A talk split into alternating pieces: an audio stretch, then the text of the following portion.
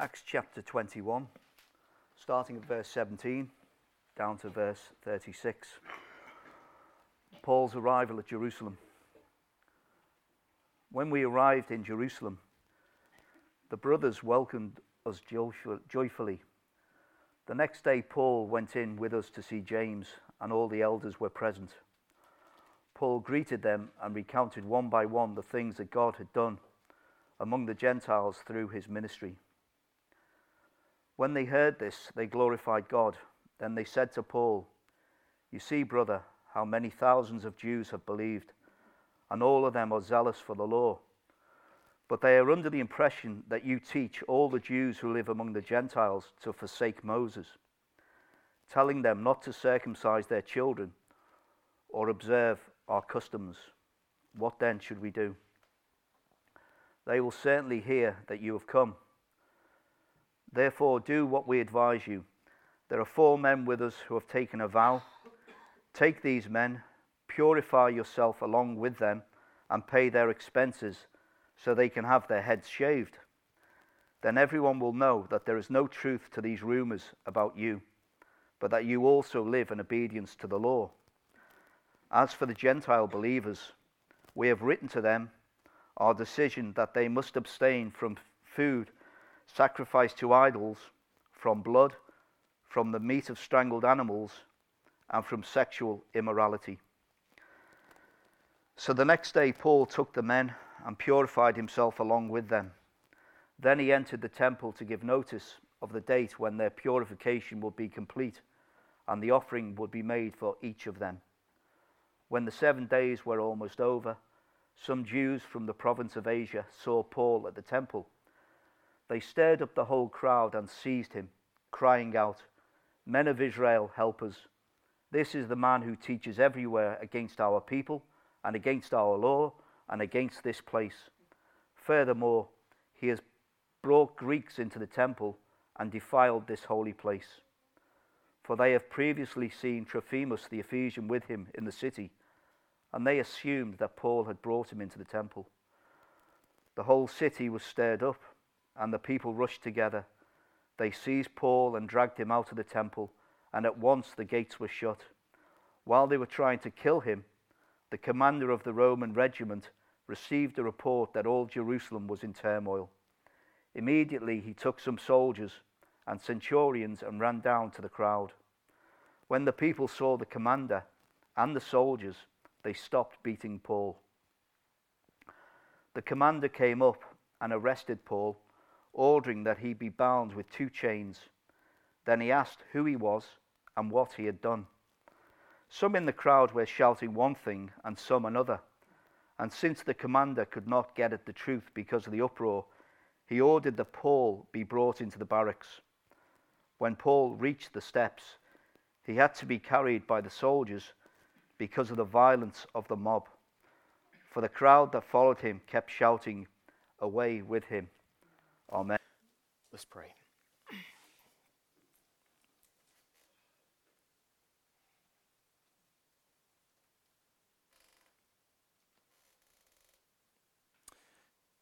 for his presence among us this morning. Our Father, we thank you and we praise you. We thank you that the Lord Jesus is enthroned on the praises of his people. And Lord, we pray that he would be present in the preaching of your word now and around the table in the moments to come. And Lord, all these things we ask in his name. Amen.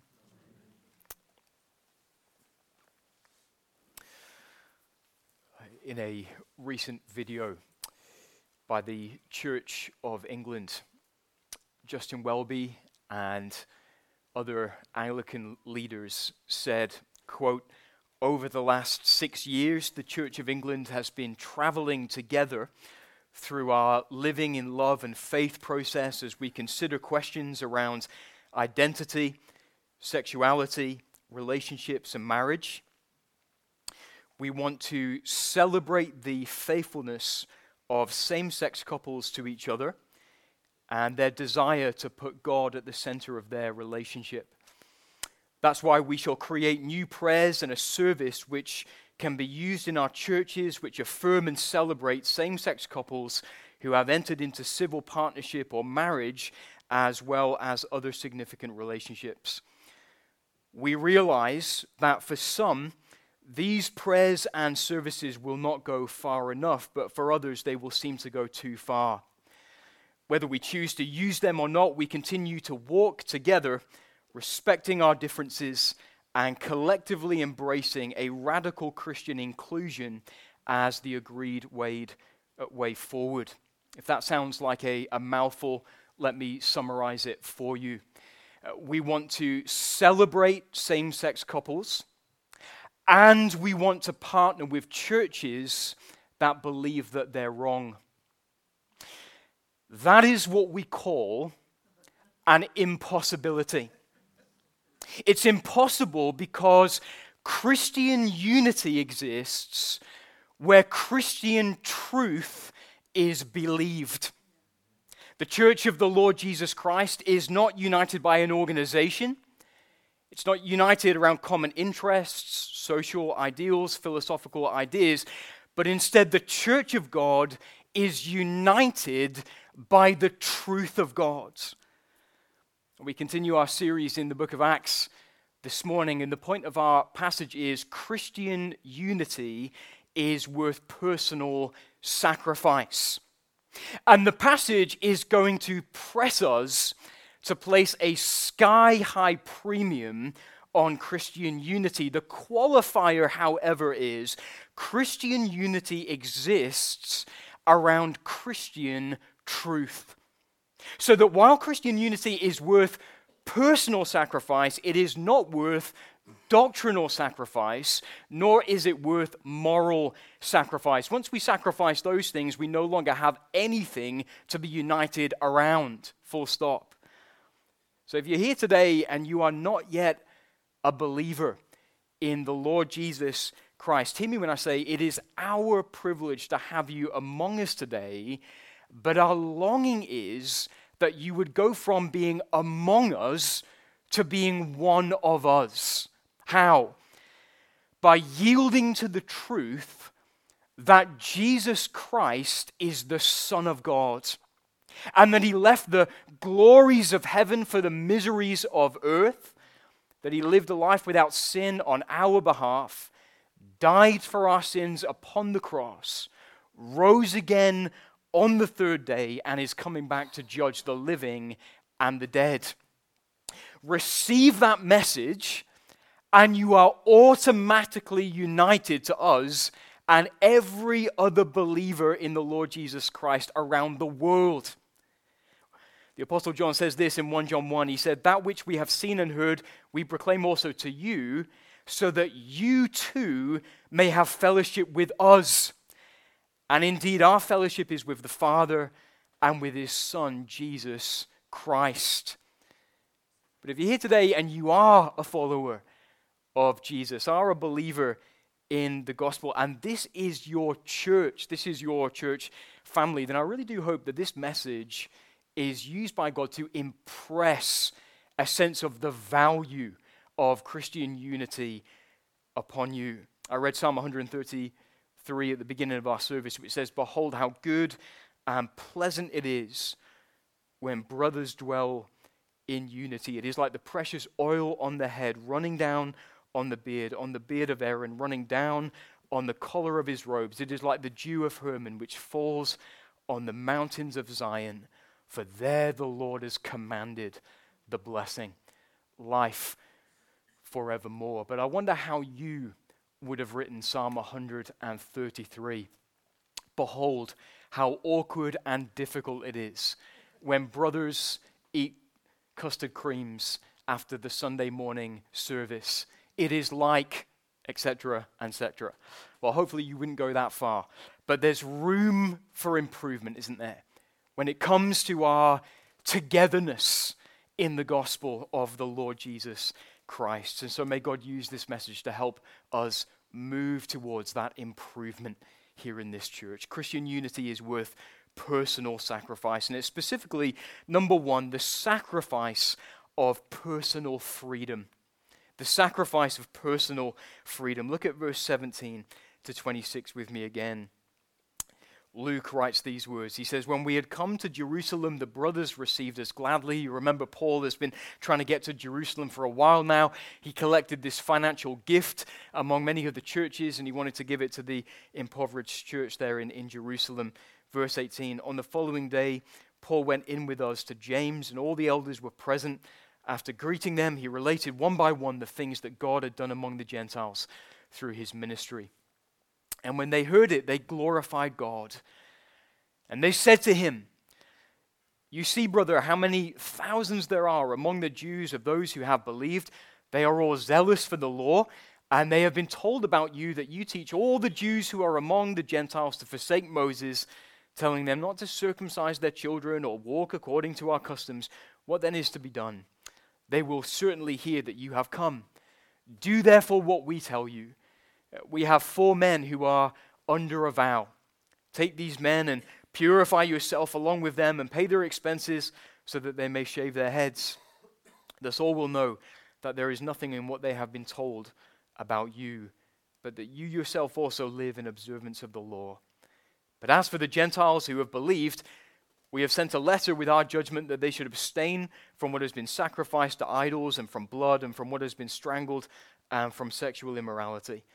Then Paul took the men, and the next day he purified himself along with them and went into the temple, giving notice when the days of purification would be fulfilled and the offering presented for each one of them. Now, my guess is most of what we just read there sounded irrelevant to your life, not because you're stupid, but because you're not Jewish. And so many of the uh, customs or the traditions, many of the laws, the ceremonies referred to that just aren't a part of your life and they're not a part of your family heritage. And so, what I'm going to do is, is take about two to three minutes to explain to us all what we just read, and then by the grace of God, we'll come and see why that really matters for our lives today. So, at this point in the book of Acts, Paul has completed three missionary journeys. And when people like you, when people like me, ethnic non Jews, repented of sin and trusted in the Lord Jesus Christ, having heard Paul preach, the question arose look, since Jesus was and is the Jewish Messiah, shouldn't these non ethnic Jews, shouldn't these Gentile believers become Jews by being circumcised and obeying the ceremonial law, so that if they do, they'll be really in the kingdom of God, really in the family of God. And Paul's answer to that was an emphatic, bold, underlined, italicized, circled, red, all capitals, no. Why? Because Jesus Christ is enough. The person and work of the Lord Jesus Christ is all you need to be accepted by God, to be loved by God, to be reconciled to God. Jesus obeyed the law for us. Jesus obeyed and died for our law breaking for us. And according to Jesus, it is finished. And that was Paul's answer to the question. The problem, though, was the game of Chinese whispers that ensued from wherever Paul was to the church in Jerusalem. His, his gospel was missed in translation.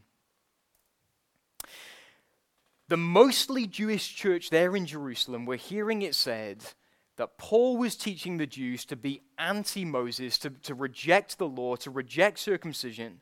Whereas in reality, what Paul was saying, you don't need those practices to be right with God. You're, you're free to practice them if you want to. You're free to circumcise your children if you want to. You're free to eat certain foods or not eat certain foods if you want to and keep the Jewish Sabbath if you want to, so long as you understand that you are no more loved by God if you do and no less loved by God if you don't. Because we're loved by God because of Jesus. Paul says if you think of yourself more highly because of the laws you keep, or if you look down your nose at those who don't keep Jewish laws, you are denying the sufficiency of the blood of Christ. Do not do that, Paul says. Jesus is our righteousness. Jesus is our forgiveness. Jesus is our acceptance with the Father. So when Paul finally made it to Jerusalem, James, one of the leaders of the, early, of the Jerusalem church, says, Paul, the Jews are hearing it said that you're telling them to reject Moses. Let's show them that that's not what you're saying. Here are four men. They're under a vow. They were probably under a Nazarite vow where you wouldn't cut your hair for 30 days or drink alcohol or such or eat anything with grapes. After that, you'd go to the temple, shave your head, present an offering. And, and, and, and James says to Paul, Paul, go with them and pay their offering for them. Then everyone will know that you are not anti law. And Paul did it. Did he have to do it? No. Was Paul under the law? No. Did these four men have to keep their Nazarite vow? No. But since they'd chosen to for their own conscience convictions, Paul, Paul goes with them so as to say this Brothers, this need not divide us. So Paul's commitment to Christian unity was such that he was willing to give up personal freedoms to preserve it. Well, friends, that is huge for us today. That has massive implications because what it means is we too are called to give up our freedoms for the sake of our unity with the brothers and sisters in Christ. No, we're not to sacrifice Christian doctrine, we're not to sacrifice Christian morality, but we are to sacrifice personal freedoms for the sake of unity in the church. So, friend, you are free in Christ to consume alcohol in moderation, but you should forego that freedom as and when it offends other brothers and sisters in Christ or causes them to stumble into sin. You're free in Christ to, to revere or not to revere other uh, certain days, but you should forego that freedom if in doing so it will offend others. You're free in Christ to eat meat or seafood that was previously considered unclean, you should forego that freedom if it will offend others. Women, you're free not to cover your head unless you visit a brethren church or go to a part of the world where it would be an offense to worship with your brothers and sisters with an uncovered head. Christian unity is worth those and many more personal sacrifices. The question is, why is that true? The question is, what is the big deal when it comes to Christian unity? Is it that precious? Is it really worth giving up those things to preserve? Well, here's one answer. It is worth it because it puts the gospel of Jesus Christ on display. See, when we sacrifice our freedoms for the sake of others, it puts the gospel on display for the church and the world to see. Remember how Paul put it when we were going through the book of Philippians, when he said this to the church Complete my joy by being of the same mind having the same love, being in full accord and of one mind. Do nothing from selfish ambition or conceit, but in humility count others more significant than yourselves. Let each one, let each of you rather look not only to his own interests, but also to the interests of others. Have this mind among yourselves, which is yours in Christ Jesus who, though he was in the form of God, did not count equality with God a thing to be grasped, but emptied himself by taking the form of a servant, being born in the likeness of men, and being found in human form. He humbled himself by becoming obedient to the point of death, even death on a cross. Therefore, God has highly exalted him and bestowed on him the name that is above every name so that at the name of Jesus, every knee should bow in heaven and on earth and under the earth, and every tongue confess that Jesus Christ is Lord to the glory of God the Father. See, the mind that we used to have said, if I can do something, And if I want to do something, then stuff those who will be offended. But then we encountered the one who gave up everything for us. And we were given a brand new mind. We encountered the one who gave up heaven for earth so that he could take us to heaven. We encountered the one who gave up the riches of heaven to become poor so that we, by his poverty, might become rich in faith. We encountered the one who gave up his right to be served to serve us with salvation.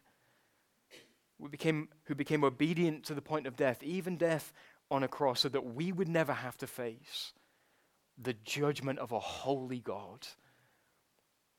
So that now, when we die to our freedoms to serve others, we showcase the glory of the gospel and the awesome power that gave us those new minds. In 1994, there was a, a carpenter called Russell Herman who, who died. And when his will was read, it raised some eyebrows because in his will, uh, he left more than $2 billion to the city of East St. Louis in the state of Illinois, uh, $2.5 billion to the National Forest System, and $6 trillion to the US government to pay off the national debt. You might be asking, how did a carpenter come into such money? And here's the answer uh, he didn't. His only asset was a car. So someone wrote this He made grand pronouncements, but there was no real generosity involved. His, his promises were meaningless because there was nothing to back them up. They were just numbers on a piece of paper. And friends, we can talk all day long about our love for one another. Uh, we can sing, Blessed be the tie that binds, until we are blue in the face and it will all be meaningless if we're not willing to sacrifice for one another. So let me say this, friends follow through on every opportunity to strengthen Christian unity. Follow through on every opportunity, every chance you get. James put this to Paul, and Paul was perfectly free in Christ to say, No, thank you. Not interested. I'm free in Christ but instead he said yes for the sake of others. Uh, last Tuesday, we, we visited, weren't we, with Peter? I can't say his last name, so I won't attempt to say it.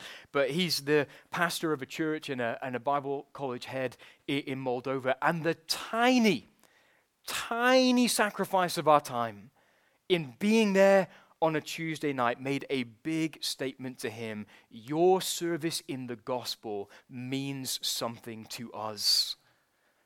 And every Tuesday night is, is an opportunity to do that among the fellowship because when a brother or a sister in Christ pours out their heart to God, your loud, hearty Amen at the end of their prayer says, Your burden is my burden, your care is my care, and your concern is my concern. And I'm with you, and you matter to me and we're together and we're united in the gospel. And so Christian unity is worth personal sacrifice. Specifically, it's worth the sacrifice of personal freedom. But then, second, the sacrifice of personal safety. Uh, look with me at verse 27.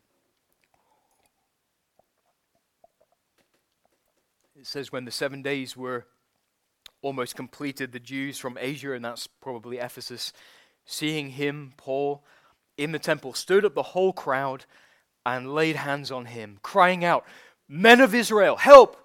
This is the man who is teaching everyone everywhere against the people and the law and this place.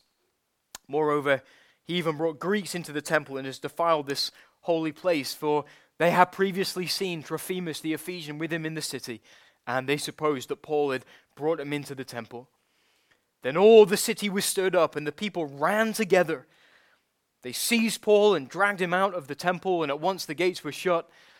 And as they were seeking to kill him, word came to the tribune of the cohort that all Jerusalem was in confusion. The tribune was the commander of a thousand Roman soldiers. Verse 32 He at once took soldiers and centurions and ran down to them. And when they, the unbelieving Jews, saw the tribune and the soldiers, they stopped beating Paul. And then the tribune came up and arrested him and ordered him to be bound with two chains. He inquired who he was and what he had done. Some in the crowd were shouting one thing, some another. And as he could not learn the facts because of the uproar, he ordered him to be brought into the barracks. And when he came to the steps, he was actually carried by the soldiers because of the violence of the crowd. For the mob of the people followed, crying out, Away with him. Now, the Apostle Paul didn't know uh, exactly what he was getting himself into when he went to the temple with these four men under their Nazarite vow, but he knew this it was a risk. It was a big risk. Remember, Paul that told the Ephesian elders in Acts chapter 20, I'm going to Jerusalem, constrained by the Spirit, not knowing what will happen to me there, except that the Holy Spirit testifies to me in every, that in every city, imprisonment and affliction awaits me. And then two weeks later, uh, two weeks ago, here at the church, you remember the prophet Agabus bound Paul with his own belt, and he said, Thus says the Holy Spirit, this is how the Jews at Jerusalem will bind the man who owns this belt and deliver him into the hands of the Gentiles. And so Paul had gone, when you consider this, from being the hero of Judaism as a persecutor of the church to being an apostle of the Lord Jesus Christ. He would have been known to many back then. And so this was a great risk to his personal safety. And the premium that Paul placed on Christian unity then was evidently so high that he was willing to sacrifice his personal safety for the sake of the brothers, to say to them, I am with you, and you are with me in this gospel. And these preferential customs that you obey need not divide us in the gospel of Christ. And so the question again is Is Christian unity really worth that? Is it really worth the sacrifice of our safety? Well, we said under the last heading, didn't we, that Christian unity puts the gospel of Jesus Christ on display. But Christian unity also reveals the nature of God Himself. I wonder if you've ever thought about that. Listen to Jesus' prayer in John chapter 17. You remember when he prayed, Holy Father, keep them, keep the apostles in your name, which you have given me, that they may be one, even as we are one. And then later, Jesus prayed, I do not ask for these only, but also for those who believe in me through their word, that they, that is, that we, may all be one, just as you, Father, are in me, and I in you that they also may be in us, that the world may believe that you have sent me. Think about this, friends. Christian unity reflects Trinitarian unity, it puts God on display. Our fellowship with one another reflects God's fellowship within Himself.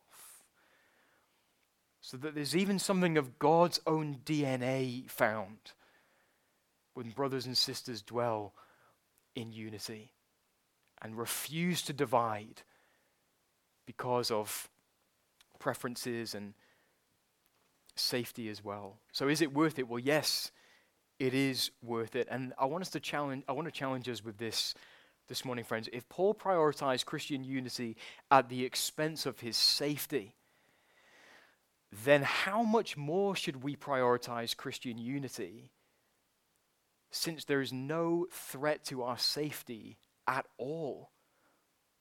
Virtually none in this part of the world. Think about that. We might get cancelled for our unity around Christian truth, we might get fired, uh, we might have all been kicked off Twitter before Elon Musk bought it all out. But Christian unity brings virtually no threat to our safety at all in this part of the world and at this time in history. So if Paul prioritized Christian unity such that he risked his own safety, then shouldn't we prioritize Christian unity when there is virtually no risk to our safety at all? Another way to ask that would be to ask this if we're free to make the most of it, then why wouldn't we make the most of it? The question is how? How can we do this? And I want to close with four answers for us. And the first answer is this stay close to the one who unites us. Stay close to the one who unites us, Jesus Christ Himself. It's no coincidence, is it, that the, the more you love Jesus, you find the more you love His people. And the more you love His people, the more you end up loving Jesus. No coincidence at all. Do you remember it? A. A.W. Tozer said this. He said, Has it ever occurred to you that 100 pianos, all tuned to the same fork, are automatically tuned to each other? They are of one accord by being tuned not to each other, but to another standard to which each one must individually bow. So, 100 worshippers met together, each one looking away to Christ, are in heart nearer to each other than they could possibly be were they to become unity conscious and turn their eyes away from God to strive for closer fellowship. We are the pianos, Christ is the tuning fork. We look to Him and be tuned to one another automatically. But we can also pursue Christian unity by meeting real needs in the church. See, when there's a real need in the church and you inconvenience yourself to meet that real need, you bless the one who is in need, and in turn, they grow in their love for you. And your blessing of them and their increased love for you are surely two crucial ingredients needed for Christian unity to grow and to be strengthened. And this is going to involve knowing people well enough to meet real needs. It's going to involve you taking an actual interest in the lives of people in this church. It's going to involve you not bolting out of the door the moment Hugh reads the benediction at the end of the service. Because it means you're going to have to get to know people well enough to ask the question how can I serve you? How can I meet the needs in your life? And related to that, we can pursue Christian unity by making the most of fellowship. If you're anything like me, you find small talk quite difficult. Uh, but the answer to that isn't rushing off after church. The answer to that is turning small talk into big talk. And you can do that by encouraging people. If someone served as part of a Sunday service, someone read, someone played, someone taught the children Sunday school, you, you can thank them and tell them how their service blessed you. And you can ask someone what they've been praying about during the week. Because when you ask them what they've been praying about, all of a sudden you give them permission to be open and real about what's burning in, burning in them in, in their lives and causing them to drop to their knees in desperate prayer. Or perhaps if you have been praying for someone in the fellowship, you could tell them, I have been praying for you. How can I be praying more intelligently for you this coming week? Eh, do you see how much more valuable that is than how was your week good? How was your week good? Awkward silence. All right, see you next week. Yeah, see you next week. And then, and then that's the, the end. And then lastly, we can pursue Christian unity by prioritizing every gathering. Now, I know not all of you can come to every gathering. But I will say this it is hard for us to feel united when you only see your family once a week. More than that, there is safety in numbers, and there's great danger in isolation. We have a real enemy which means that Christian unity is a method of survival. I'll leave you with this one. There was a, a small fish discovered a number of years ago in the Hawaiian reefs, and it was called the gold saddle goatfish. And a few years ago, some divers discovered a, a large fish with the exact same colors. But as it turned out, it wasn't a large fish at all. It was actually a school of gold saddle goatfish swimming together. And the strategy was this when a predator was around, they united themselves in such a way so as to look like one giant fish. And in their togetherness, there was safety. Well, friends, there is a predator around for believers. He prowls around like a roaring lion, seeking someone to devour. So that if you want to be safe, prioritize Christian unity and stand with your brothers and sisters in solidarity and in faith with them as we see the day drawing near in anticipation of the return of our Savior. Why don't we pray and then we'll sing in response and then we'll come to the Lord's table.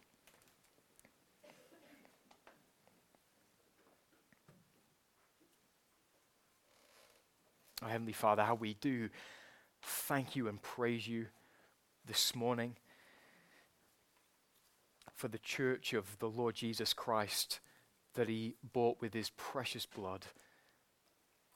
And we thank you for the unity that we have in Christ, in the truth, in the gospel, in the Holy Spirit, all of these glorious realities.